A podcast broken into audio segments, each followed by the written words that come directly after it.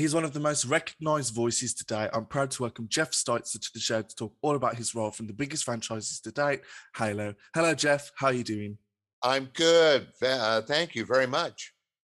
You're most welcome. So, how's COVID, uh, the situation with COVID doing uh, wherever you are in the world?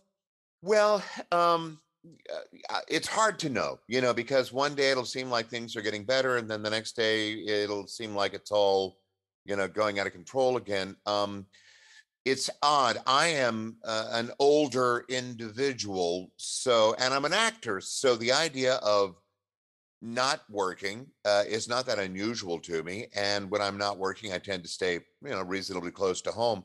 So in some ways, the last year and a half, almost two years, I've kind of been doing what I would normally do anyway. Mm-hmm. And because I am 70 years old, I just turned 70 uh, last Sunday. Um, I, uh, uh, well, actually, the 28th, a week ago this Sunday. Um, yeah.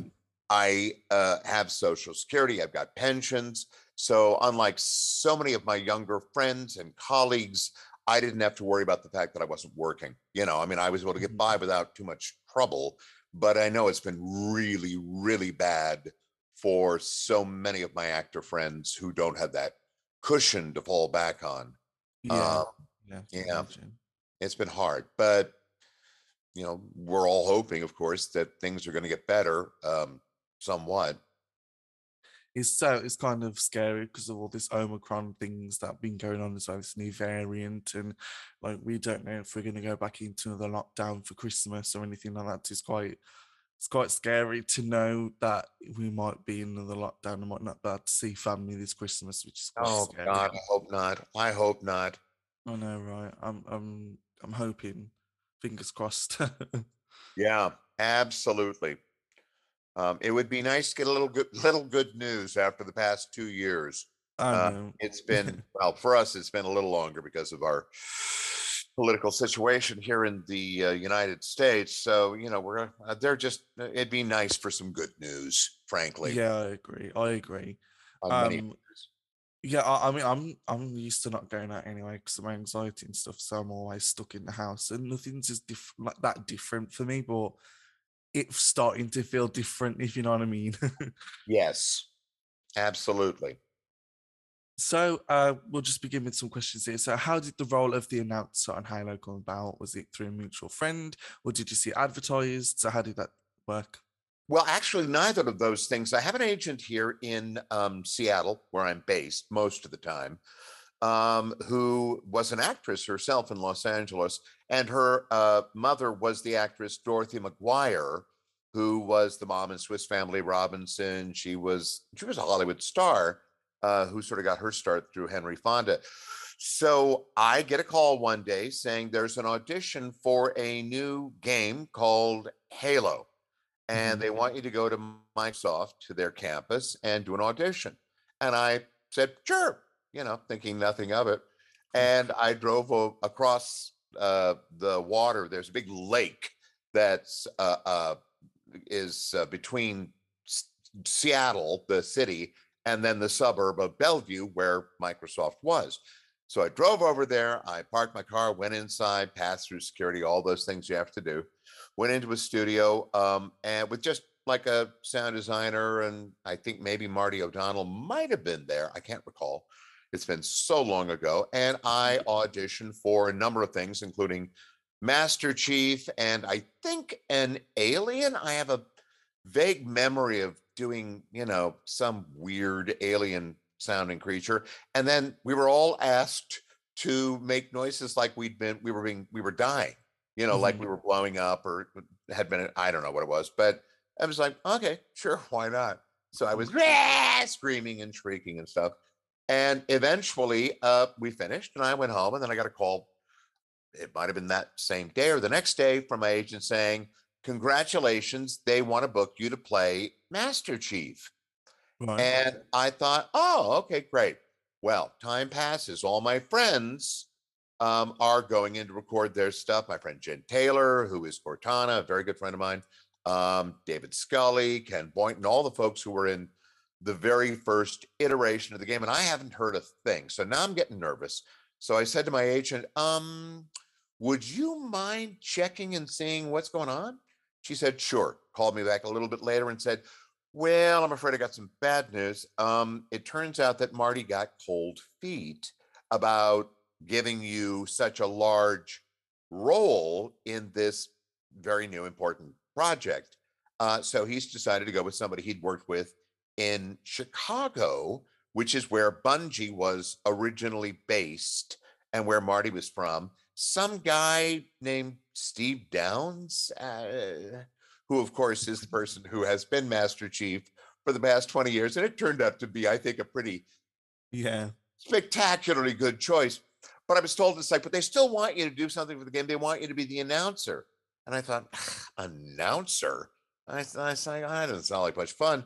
But then my friend Jay Weinland, who was the sound designer that I worked with a lot, said, they're going to hear you probably more than anybody other voice in the game. Yeah.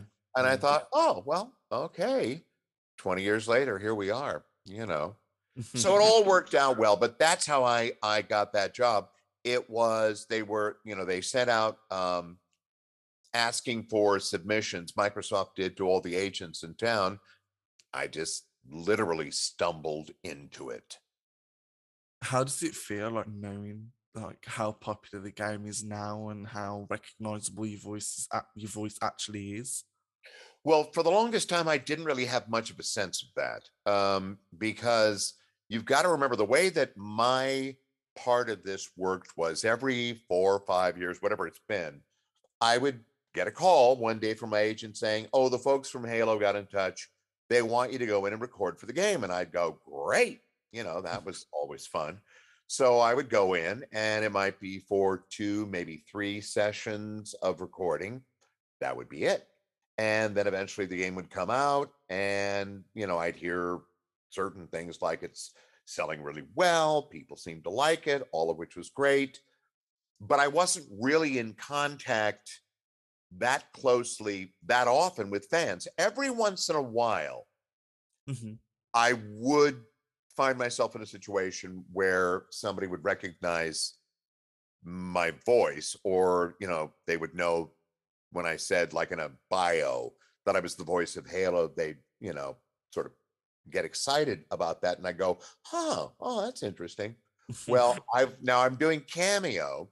And of course, uh, everybody who's contacted me um, essentially is a fan of the game and a, and and generously a very you know very kind fans of the vocal work that I've done for the game and it's kind of extraordinary because I have heard so many times from so many people that I was the voice of their childhood, that they've, you know, been listening to me since they were some as young as like six years old. Um, yeah. They've been fans for 20 years. That kind of thing sort of blows my mind. And um, I think it's been pretty clear to me for a while now that, you know, when all is said and done, should when I pass there's any note of it, invariably it'll be, you know, the voice of Halo dies. I mean, that's all it's going to be. Um, none of the plays I've directed or acted in, the Broadway credits, the movies, the film, any of that stuff, it'll all be completely forgotten. Uh, yeah. and it, they'll talk about Halo, which is fine. I won't care. I'll be gone. So, but yeah. So I have a, a, question about Cameo actually. So I'm going to move that straight up because on, on the conversation of ca- Cameo. Uh, people can order cameos from you. What can they expect when they order? So have you got anything like? Well, there are a number of different things you can ask for. I mean, uh, some people uh, uh, uh, request that I do a birthday greeting of some sort, or right now there's an awful lot of uh, uh, requests for Christmas greetings. Sometimes people just want a pep talk. Um, other people have Twitch streams or YouTube channels, or I've actually had a couple of people ask for some recordings of things uh, uh, that they can use in music they're making. Um, so it's pretty wide open. Uh, the only thing you know that I'm ever sort of cautious about is not doing anything that I feel would be really objectionable you know, I don't do political stuff. I don't do things that I think would be construed as being obscene.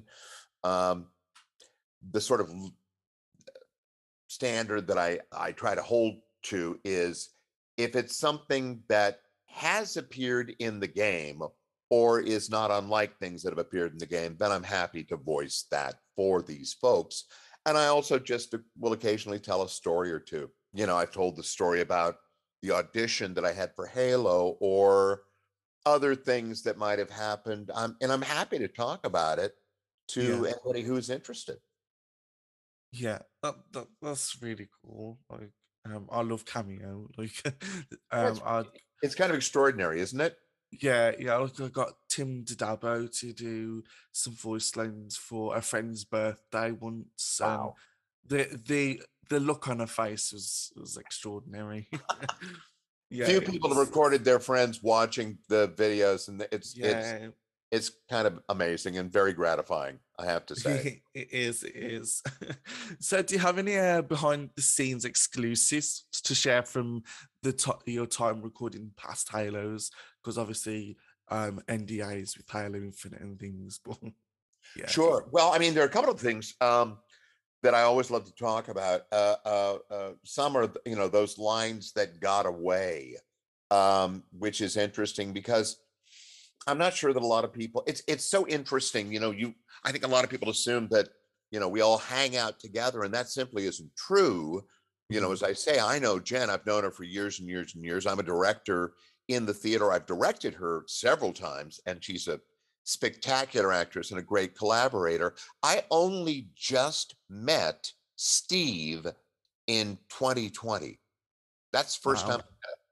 Um, I tried to meet him when I was visiting friends in Chicago, where at the time he was living. He's now down in, I think, Florida. Um, but for whatever reason, it was, you know, it just didn't work out. Um, Mhm. and so it was the first time we'd met. And then I, kn- you know, I've got tons of friends locally who've been in the game. Um, but we don't ever see each other in the studio because of the kind of work I do. I go in and I do all of my work on my own, generally with an engineer and the writer or the producer or both. That's about it. And I'm sitting, I'm standing in a booth that's the size of one of the old phone booths, about the size of uh, what a real uh, English phone booth would look like. Mhm. Um, and uh, there's a, a, a music stand, and a microphone, and a window that allows me to see um, the folks who are recording. These days, instead of papers, I have a, uh screen that has all the text on it. And I just roll down, I do three takes of every line. I go down through a sequence or down to the end of the page when we had pages. Um, if there are things they want done a second time, I do them a second time. I give them three more takes. That's how it goes. And we tend to get through things pretty quickly. But sometimes the lines that I found most amusing never made it into the game. And one of those was around the time that the uh, former vice president, Dick Cheney, had gone hunting Mhm. and had shot one of his friends in the face. Um, some writer working on Halo thought, well, gee, you know, I'm there. There must be occasions when people accidentally shoot their own team members, and Yeah. when they do, wouldn't it be fun if they heard my voice saying "Cheney Mania"? So we recorded that. And the idea was it was only going to pop up like every, I don't know, 100 times or something. It, it- you, you didn't hear it every time, I guess. Yeah, Um, and I think that was their way of trying to get under the wire and, and evade the higher ups at Microsoft who might not um, think that was as funny as we did. Didn't work. Uh, all I knew is I, I found out later it's like, yeah, they wouldn't let us do it. It never made it into the game. Um, somewhere I think it was, I think it might have been our take, might have ended up getting released by somebody uh, uh, at Bungie or I think it was Bungie when we were doing it. I can't remember. They should add it as an Easter egg.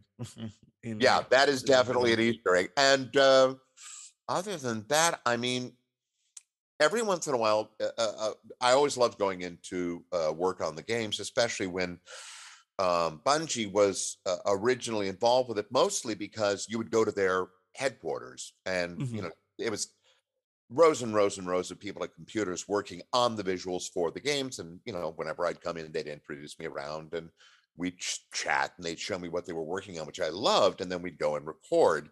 Now I tend to go to one of the studios here in town or across the water in a place called Kirkland, and I'll record there. So, you know, I'm, I'm, it's, it's, there isn't quite the same connection to, um, the folks who are actually working on the game. And I missed that. And I'm sorry it no longer happens.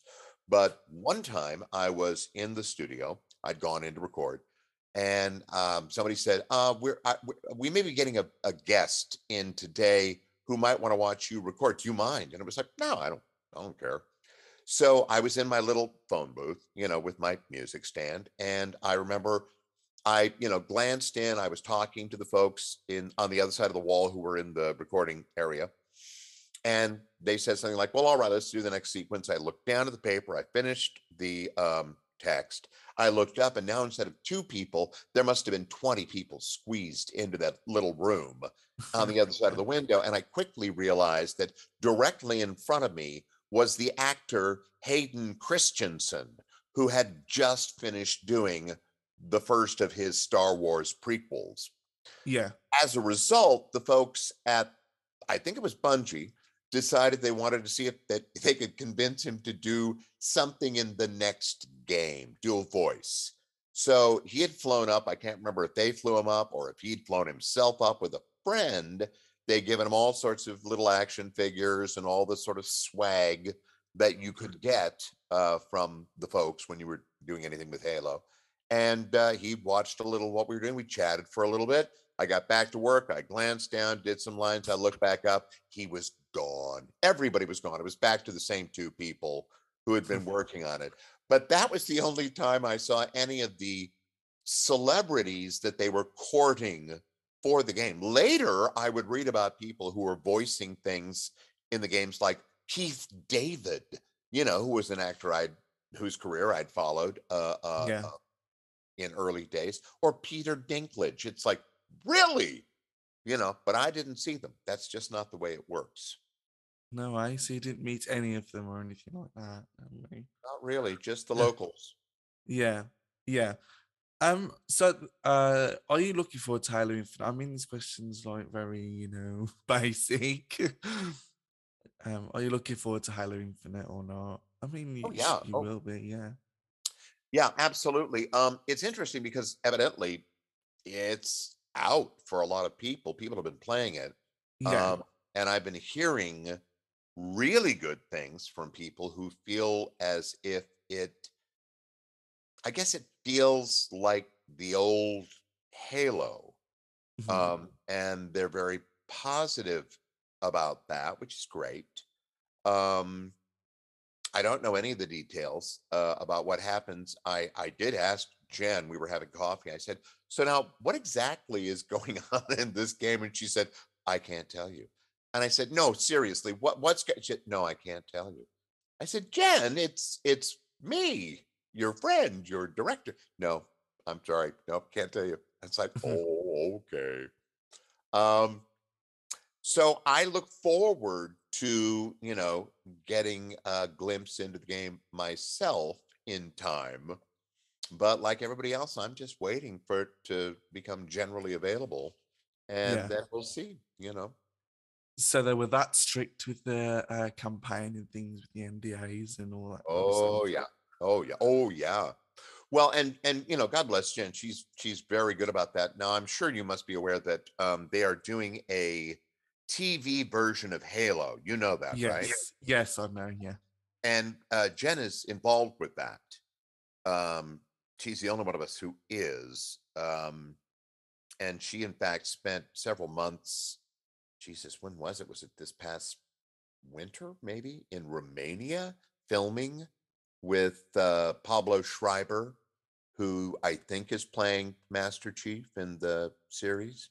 mhm, Um, and again, you know, there was only so much she could even tell me while she was there sitting in a hotel room, uh, waiting to be called to set um, about what was going on. She couldn't really talk much about it. So we talked about lots of other things, which was great. But yeah, they're they're pretty, you know, they they want it to be a surprise. And it, I, I can't blame them like everybody else, I mean, I always go a little bit crazy when a new Marvel film comes out. I want to know what's going to happen.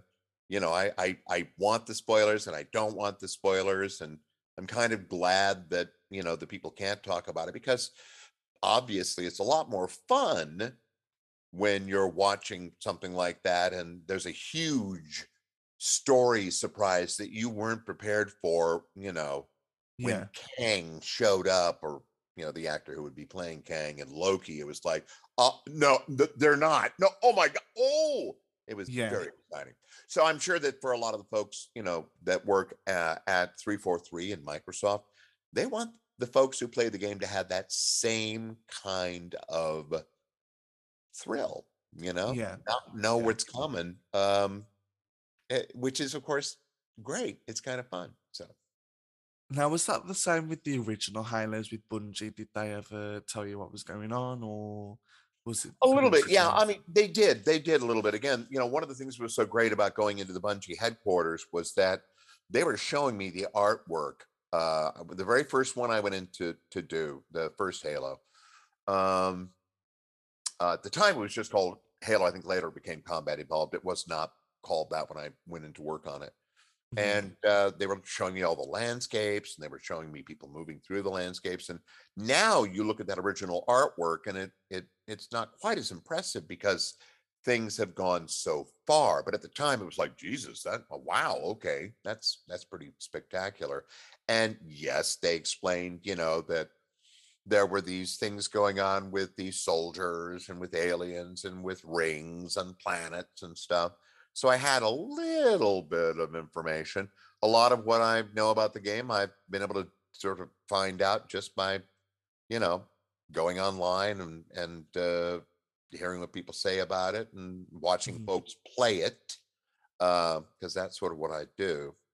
Um, yeah, Have you um played the game yourself, or do you want to play the game yourself? I have played the game myself, um, and I'm terrible. I am terrible. I mean, I, I am I I embarrass myself, uh, and am embarrassed for myself. Um, the first time I played the game, I have to explain that when I first was doing the game, uh, we you know finished what we were doing and it was time for the game to come out. I would get a copy of the game and I'd go, oh, oh, uh, thank you. Uh, are you going to give me a copy of an Xbox? Uh, you know, do I get one of those? And they were like, no. It's like, uh, okay. And you know, those the Xboxes have always been kind of expensive. Uh, and I wasn't a huge gamer. I, we used to have game consoles around the house because I had two kids um, at the time that some of this was happening. You know, they were still playing Super Mario Brothers and Legend of Zelda and a lot of those kinds of things. GoldenEye, the James Bond thing. But you know, we never had an Xbox. Uh, so I happened to be doing a show in Utah at the Shakespeare Festival as an actor, and one of the interns said, "You know, would you like to come over for um, supper?" And I said, "Sure, that'd be great." And it was a trap, as it turned out, because after we ate, he casually said his siblings were there as well. Hey, how would you like to go downstairs to our game room and play some Halo? Uh, it was like, uh, sure, I'll do that. So I went down into the basement and they gave me one of the the uh, uh, uh, control things, and we're on bean bags, and one whole wall is the screen. I mean, it was insane what they had set up. And we started to play, and my, you know, I was able to walk my guy down a hill and into a wall, and I couldn't seem to back him up or get him away from the wall. And the other players, after a while, just got tired and they destroyed me. They just blew me away um, and blew me away and blew me away because I just, you know, I, I, I didn't know how to make him move. Um, it was humiliating. Um, but yeah, so that was the first time I played it. I have played it since, and I think I'm a little bit better. But you know, when I watch gameplay online uh, and watch some of these folks, it is staggering. You know uh, how fast they are. I just, you know, it was not my generation's thing. So yeah, yeah. that's my experience of playing the game. Next question. Um, is there any particular person that drives you to work in this industry? Is there anyone who, you know, inspires you?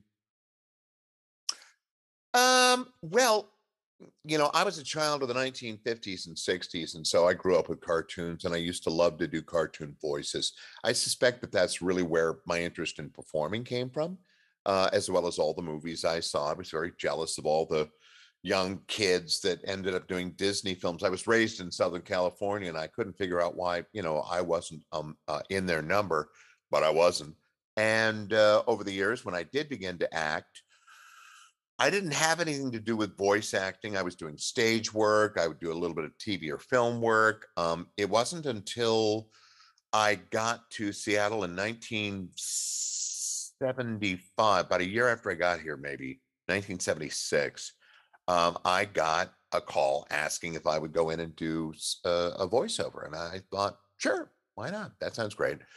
And it ended up becoming a fairly, you know, consistent and lucrative supplement to the other work I was doing on stage.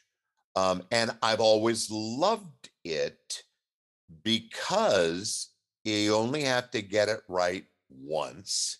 You're not doing it eight times a week for four weeks or six weeks, or in the case of the Broadway shows that I did, six months or a year and a half. You know, you only have to do it once, and the money generally is so much better than you're paid to be in a play. So all of that was great uh, because I am fundamentally a pretty lazy person uh, in the sense that I would much rather do what I want to do, which is read, um, see my friends, go to movies, listen to music. You know, that's what I really enjoy doing. And I, I like performing, but um, I'm at a point in my life where it's not quite as great a passion as it once was. Mm-hmm. Uh, and you know, but I do I love doing voiceover work. I mean, I find that more often than not, the people working in the profession are incredibly smart, often extremely clever, wonderful company. Um, they tend to be very, for the most part, there have been a few uh, exceptions, but very often they can they're very concise and let you know exactly what they want. And I've always prided myself on being able to give that to uh, whoever I was working for. And in the case of Halo, I look forward to those calls every four, five, you know, whatever years it is, uh, and getting to meet the folks in the studio again. Mm-hmm. Um, but in terms of any individual, any single person, anything like that, no. Like so much in my life, it was just somebody said, Do you want to? And I said, Sure and I did, and that's that's been the story of my career. Yeah, yeah. Do you feel like um Halo um overshadows you, the other work you've done? Oh, no question. Absolutely. Um, that's fine. I don't really mind. Um, I enjoy the work I did when I did it. Um, uh, whether it was a play I might have directed, you know, that I felt really good about, or a role where I had a fabulous time and really thought I nailed it, um, other commercial work I might have done, um, whatever it was. Yeah, there's no question that that you know Halo is sort of the major thing that people know about me and think about when they think about me, and that's fine. You know, I mm-hmm. I, I am nothing but grateful for the opportunity and the fun that I've had over the years. I'm a yeah. very lucky person in that regard. Yeah. Have you ever considered doing like an audio book or um, a book? I have done audio. I've done audiobooks. Um, now, the oddly enough, the, the audiobook I've never been asked to do is a Halo book. Um, I and I when I, I I thought about it and I thought, well, now why don't they call me to do those? You know, I mean, yeah, that, that seems like a no brainer, but I've never been contacted about it. Um, and as I said, I'm a little bit too lazy to sort of pursue it myself. um, but yeah, I, I have done audiobooks. I've done every kind of voice work really that you can imagine. I've done other games. Um, I did a little thing in a Grand Theft Auto when I was living in New York. Um, some a few years back, I did um, one or two iterations of Aliens versus Predator. Uh, I was in something called No One Lives Forever one and two different characters. Um, I did just not that long ago a game called Plants versus Zombies. If that's anything you've heard of, I haven't, but uh, apparently it's a big game and uh, did that.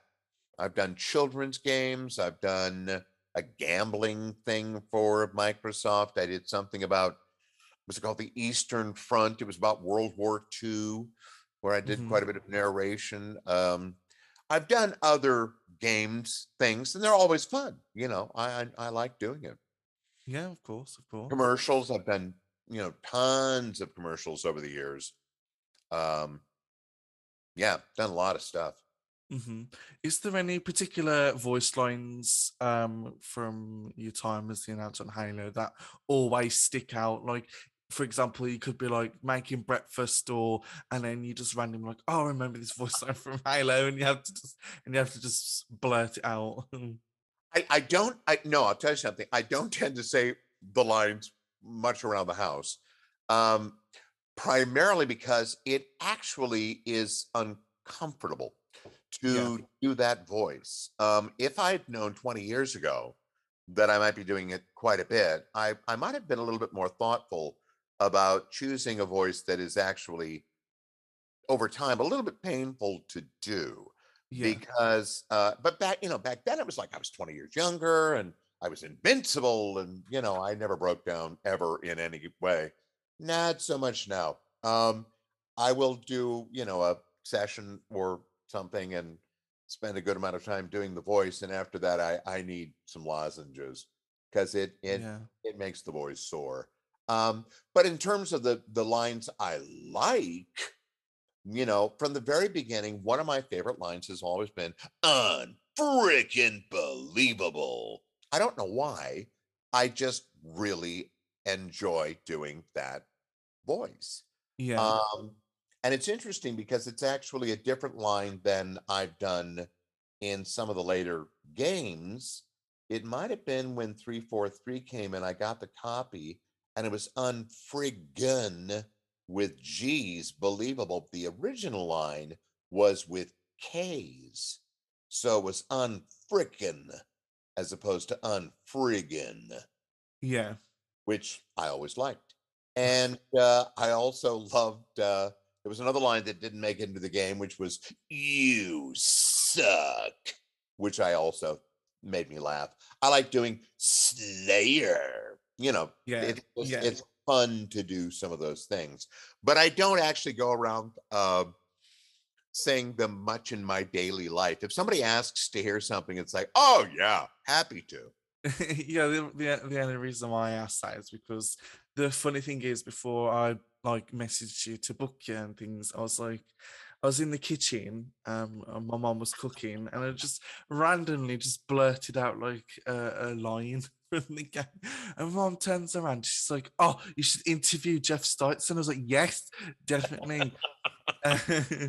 because I was introduced to Halo through my my mom actually. My mom's Really? Halo fan. Yeah, yeah. Oh my mom's a massive. Halo fan, and Oh to this gosh. yeah to this day she's like, oh, I would love to play Halo again. Like, but you kids have you know overtaken me, and Oh no, no, no, no, no, no. Halo is for all ages. Yes, your of course. from me. course. Halo is for all ages. Um, that's hysterical. That's great. Yeah, and when I told her I was interviewing you and um, Steve Downes, because I just recently did Steve, Steve Downes actually on, um, on an interview, she was going crazy and she was like, "Oh my god, I can't believe it! Can't believe it! Mention me, mention me." well, Well- please give my best to your mum. That's I will definitely, yeah. Uh, it, it, and that's the thing about Halo is that it's being passed along to their kids and it's that's what's heartwarming about it and someone did like a um a parody of a halo trailer that went really popular um not not long ago like a couple of days ago i don't know if you've seen it Wow. um it was like a fan made halo commercial Oh and that went really viral like uh, i mean um i'm an admin on a halo facebook group as well um and that was posted and got like so many views i can't remember Send me how- a link. i will definitely i will definitely send you a link definitely and it, it was so heartwarming it was like oh this is this is what halo's all about is the community and how it's you know, I really love hearing the stories how like people are like, oh, I used to play Halo with my friend and we used to bring our Xboxes round and things. so Absolutely, a lot of folks have been telling me those stories on Cameo, and I'm I'm blown away. I mean, you know, people who were the best of friends when they were in school, and then you know their lives took them in different directions, but they've stayed in touch because they can play multiplayer online. You know, it's like wow. Um, and yes, there are young people who say I was introduced to this by my dad, or you know, um, or I'm introducing my kids to. It's it's it's it's amazing you know, it's mm-hmm. kind of extraordinary to me. So, um, because this is a mental health podcast, I normally ask this question, and it's in your opinion, how can someone maintain their mental well-being in this industry? I've thought about that question uh, ever since I got it, Reese, and it is for a lot of people, it's not easy. Um, I have so many friends. My ex-wife was an actress who eventually she didn't do voice work i don't think she might have done some but you know anybody who's in this in in the arts is a performer um, has to deal with rejection which a lot of people can't do at all they have to do with insecurity you know the job you just finished could very well be the last job you ever get i mean that's not a that's not completely uh, uh, crazy as a notion. And a lot of people can't take it. They just, you know, the combination of those two things is more than they can bear, um, as well as, you know, just never having the life that a lot of people normally have. I mean, you know, we are paid generally so poorly um, yeah. in the arts, uh, which is really unfortunate because I happen to think that at our best, what we bring to society is so important and is so healing in many instances. Um, it allows people who are watching our work to be more empathetic often, you know, uh, because we bring them inside people whose experiences and lives are very different from theirs. Um, I think we're, you know, fairly important people.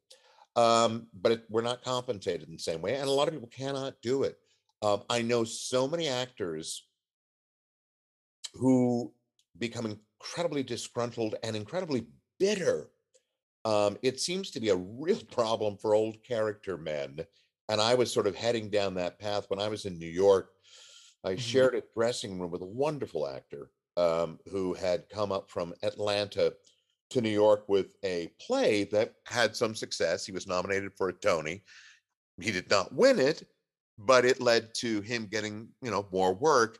And yet it was never, never enough. You know, it's like it didn't lead to starring roles. He was still in featured roles. And yeah. there were no guarantees that you know when he went into an audition he would automatically book it nope i mean you know, he, like the rest of us, was rejected more often than not.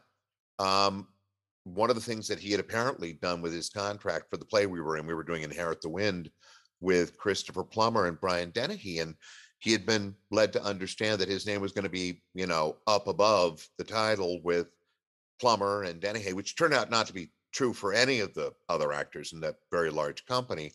But he thought he would also, you know, at least be underneath. And, you know, he just, it, none of the things he'd been told he was going to get, he got. And he was, you know, really angry about all of that stuff. I was, you know, just so tickled to be in a Broadway theater doing a Broadway play that I didn't care what they said about me or where I came in the cast list. Didn't mm-hmm. matter.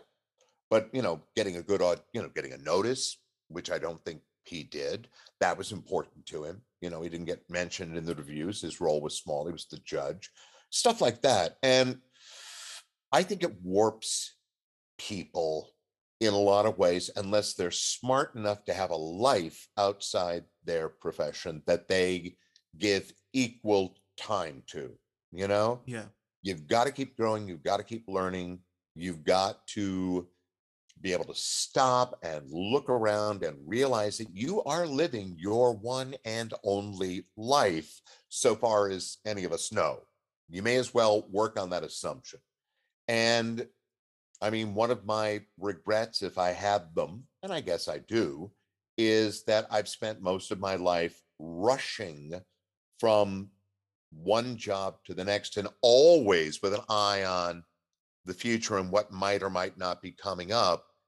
And it's a little bit like being on a speeding train and only realizing at the end of the line that you've really not paid any attention to all the scenery, you know, that has been that you've been passing through because you're always kind of focused about moving forward. And, you know, it's like, well, that's to my way of thinking now turned out to be kind of dumb, you know?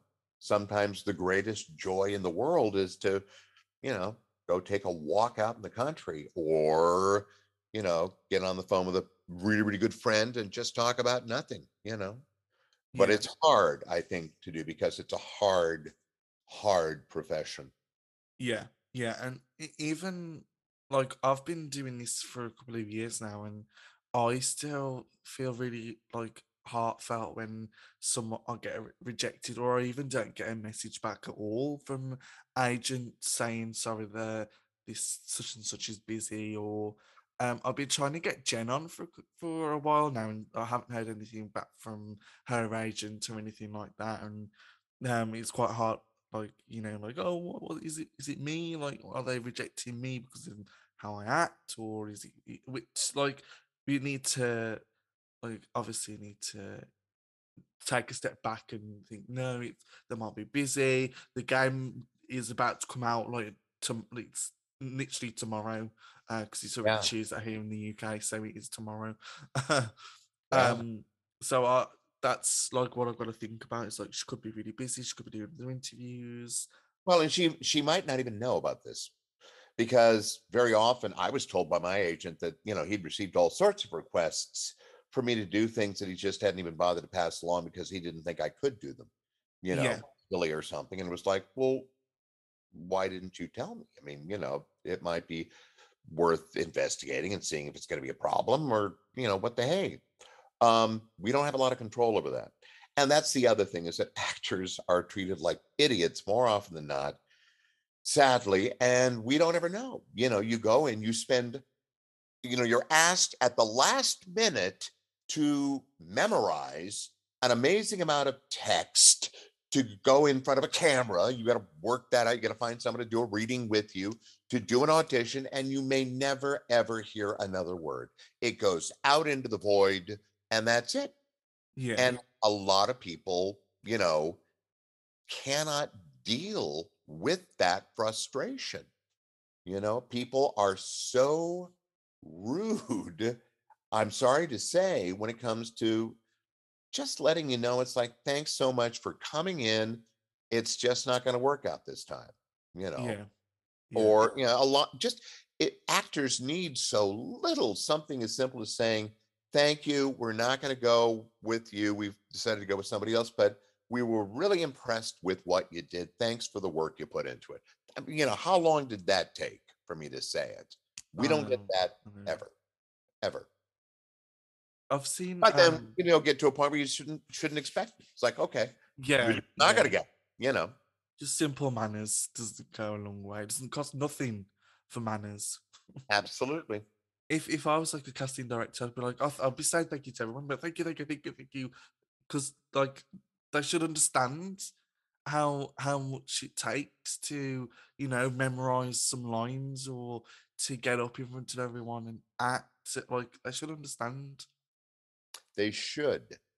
But a lot of people don't, you know, Mm, especially it seems to me in film and TV where so many people get their their jobs because they are so technically proficient and they've got great visual sensibility. That doesn't always mean that they have a clue how to talk to an actor. Sometimes they do. Some of the best directors I've ever worked with were doing film and TV. You know, they'll Yeah, say one thing and it's like, boom, you know, it just transforms your entire performance. And it was just the thing you needed to hear. Doesn't always happen, but it happens sometimes. Um, but yeah, they don't always understand that they're dealing with human beings, you know, and people who are also generally very insecure and desperate for approval. Yeah. So, Yeah. I've been seeing a lot of um voice actors on Twitter complaining, well, not complaining, but you know, voicing their opinions about um big celebrities getting voice acting roles and absolutely. like and it's it's so frustrating because it's like the studios not thinking of new talent or people who are actually you know used to this profession they're just thinking about free marketing and um, because big celebrities like, oh, everyone's gonna watch this film because such and such is in it, and like, um, I, I love the Kardashians and Kim Kardashian things, and she she did a film recently, and um, she was a voice actress in it and things, and I was like, well, that could have been gone to, you know, someone who is new or someone who has a bit more experience, and Yeah, you're you're seeing that all over the, you know, every sort of voice work that's out there.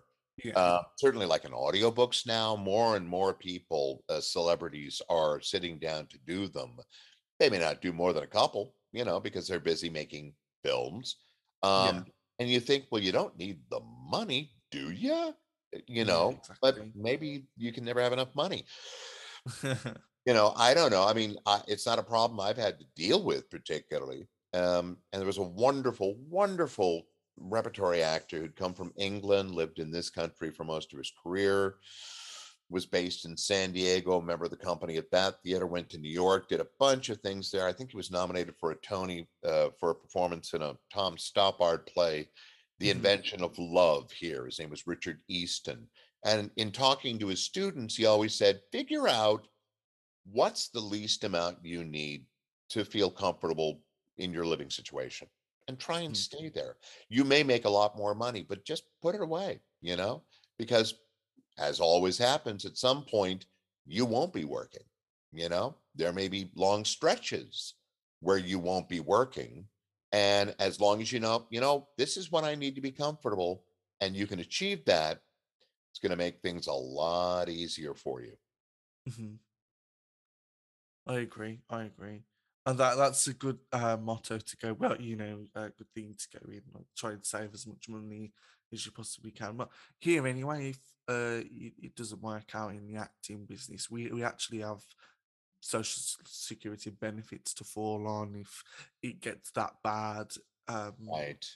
and it, it's not that difficult. Well, I say it's not that difficult to get a job. It might be, um, but yeah, it's at least we've got something to fall back on, and unlike America or other countries where they don't have any sort of benefits or anything, you know, to fall back on. So s- really struggling. Yeah. And the other thing that I found, this is this is really you know, two of the largest um cities where you can go to act are LA and New York. And in both instances, the theaters in both those places have really taken advantage of actors. They pay worse than theaters here in Seattle. And the reason they feel they can get away with that is because people go to New York to, you know, be seen and to be talked about. And you can be paid $300 in a little off Broadway theater, as I once was, but you get your name in the New York Times, which may lead to better paying jobs. You know, Yeah, nobody cares if you played, you know, King Lear or Blanche Dubois at a theater in the regional theater. Nobody's going to see it. You know, nobody who can do anything more for your career. So people head yeah, to LA and they head to New York, and of course, what they're looking for, those little toe holds and a little, you know, under five line role on some TV series that might lead to something better. It's a crazy, crazy profession. Um, and yeah, I mean, it, I don't know how people do it. New York and LA. I mean, you know, LA, you've got to buy gas, and New York is just so damned expensive hmm every place sort of is you know it's just really hard to to to do so it can be incredibly discouraging and you know to your point about mental mental health i think that's one of the things that really oppresses people um, very often people just give up and go fuck it, you know, and go off and do something that really makes them happy, you know, where they're not being judged all the time Yeah. and uh, told no all the time.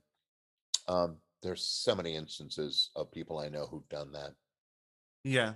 Yeah. Sometimes I feel like doing that as well. I feel like being like, you know what, sod this. I'm gonna do something different.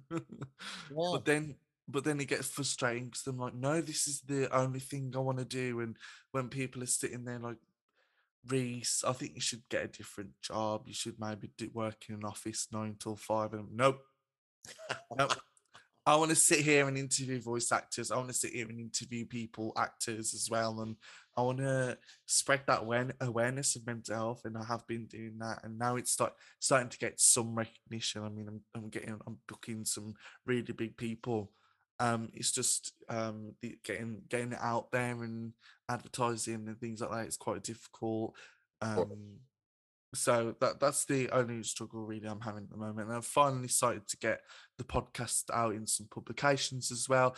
Recently did a local newspaper called the Express and Star, and Brilliant. then I've done two articles for the Metro, Wow. uh, talk talking about Resident Evil Village, which um and how mental health has you know brought the community together and how it's uh, how the game's improved but my uh, overall mental health so it, it's so like when i'm when i'm sitting um in front of family members especially my auntie who's very strong about me getting a nine to five job. She's she starts she's starting to get like an interest in it when everyone else in the family's asking me so how's this how's the podcast doing? And i've heard you interviewed this big guest and this that's really cool. And my auntie's like wow what, what have you been doing? And she's like starting to show an interest which is really good. Yeah, that's great. Yeah, that's the other thing is, of course, it's often very hard to persuade your parents, you know, who might have paid for your college, as mine did for me, you know, Mhm. this is a, a reasonable pla way to spend your life. My dad finally kind of turned around. I was well into my career when I got a job. Uh, he was a car dealer. He sold Lincoln Mercuries here in the United States, and I got a commercial for Lincoln Mercury. That yeah kind of turned his head around. He was so because it was something he understood. You know, it wasn't one of those yeah. weird plays that I was always doing, or you know, it was like, oh, okay, he's on a national commercial. That Yeah. all right. Oh, maybe he'll be okay. But it's hard. yeah You know, I think about it all the time. You're and you're quite right. I mean, you've got to know that this is what you have to Uh, do. If you don't yeah. have to do it, don't. yeah You know.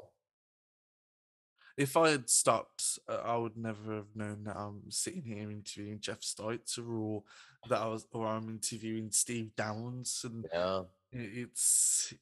I'm like, no, don't, don't ever give up. You, you- hope, hopefully, you'll get there. It Yeah. just takes some determination. Absolutely. So, next question is: What does the day in the life of Jeff Steitzer look like? Do you have any daily routines, or how does it? Well, I mean, I, they, my day generally starts out the same, which is is that I, uh, when I finally stumble out of bed, and sometimes it's very early, sometimes I oversleep.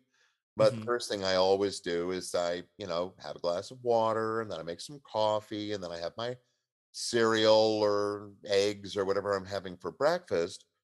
And I, while I'm doing all of those things, I will very likely be sitting and maybe catching up on the news. I may be reading because I tend to, I'm one of those stupid people who insists on reading like six books simultaneously, um, which, you know, is, is not the smartest way to read books, but it's just what I've, you know, so that's how I do it. So I'll be reading for a little bit and I'll be figuring out what my day is going to be, what errands I have to run.